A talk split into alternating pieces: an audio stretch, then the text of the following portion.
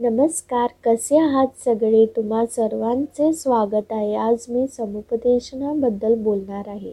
समुपदेशन ही एक प्रक्रिया आहे ज्यामध्ये प्रशिक्षित व्यक्ती एखाद्या व्यक्तीला त्याच्या समस्यावर मात करण्यास मदत करते. समुपदेशन हे एक माध्यम आहे ज्यामध्ये व्यक्ती उघडपणे व्यक्त होऊ शकते. बऱ्याच वेळा लोकांना स्वतःला व्यक्त करण्यास संकोच वाटते कारण त्यांना भीती वाटते की लोक आपल्याला जज करतील. आपले विचार गुप्त किंवा गोपनीय ठेवता येणार नाहीत या भीतीने ते व्यक्त होण्यासही संकोच करतात.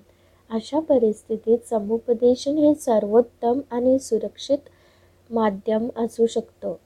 कारण समुपदेशन फक्त समुपदेशक आणि क्लायंट यांच्यातच होते.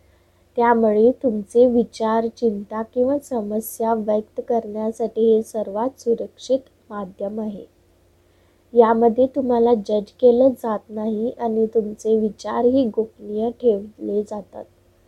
व्यक्ती स्वतःच्या समस्यांचे विश्लेषण करायला शिकतात आणि निर्णयांवर पोचतात देखील.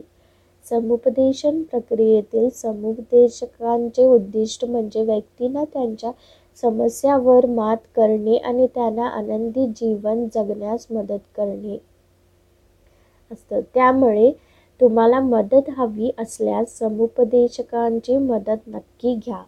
धन्यवाद.